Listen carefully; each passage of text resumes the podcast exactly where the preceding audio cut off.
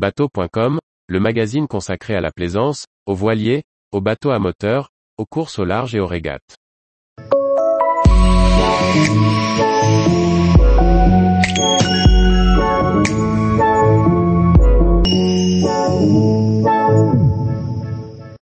Saint-Jean-de-Lonne, le carrefour de la navigation fluviale en Bourgogne. Par Olivier Chauvin. Saint-Jean-de-Lonne est une étape incontournable pour qui voudrait goûter au charme de la Bourgogne dans une atmosphère batelière affirmée. Un site nautique exceptionnel à la croisée de plusieurs voies d'eau d'importance. En seulement quelques kilomètres, plusieurs voies d'eau majeures forment un carrefour fluvial exceptionnel autour de la petite ville de Saint-Jean-de-Lonne. Elle est bâtie sur la rive de la Saône. C'est là que commence le canal de Bourgogne. Tout près, le canal du Rhône au Rhin, le Doubs, le canal du centre et celui d'entre Champagne et Bourgogne viennent eux aussi rejoindre la Saône. Cette étoile nautique en fait un lieu où les mariniers se retrouvaient entre deux affrètements, que ce soit sur les quais de Saône, ou dans la gare d'eau.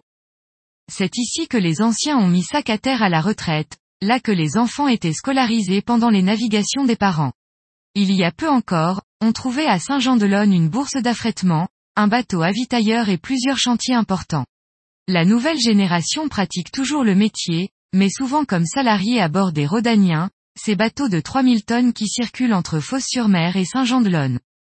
La Saône est ici large et majestueuse. Le biais de Saint-Jean-de-Lonne marque le changement de gabarit. En aval et depuis la Méditerranée, les écluses mesurent 190 par 12 mètres. À l'amont, elles se réduisent au gabarit Fraissinet, soit 40 par 5,10 mètres.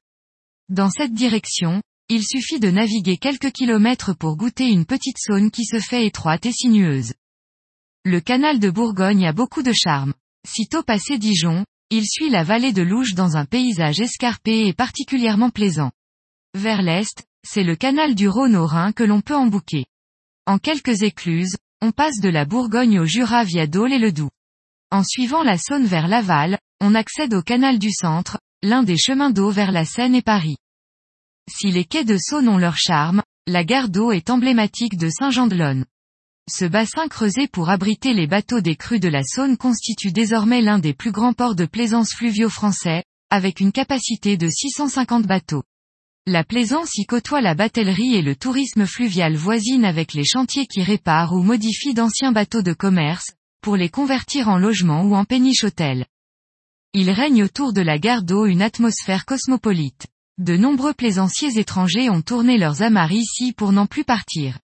Ce mélange avec les pénichards qui aménagent leurs bateaux et les descendants des familles de mariniers se retrouvent autour des événements que sont le pardon de la batellerie et le salon fluvial.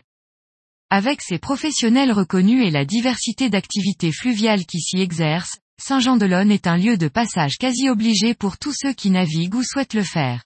Le site, avec ses chantiers et ses bateaux en travaux, offre un panorama étendu de l'activité fluviale.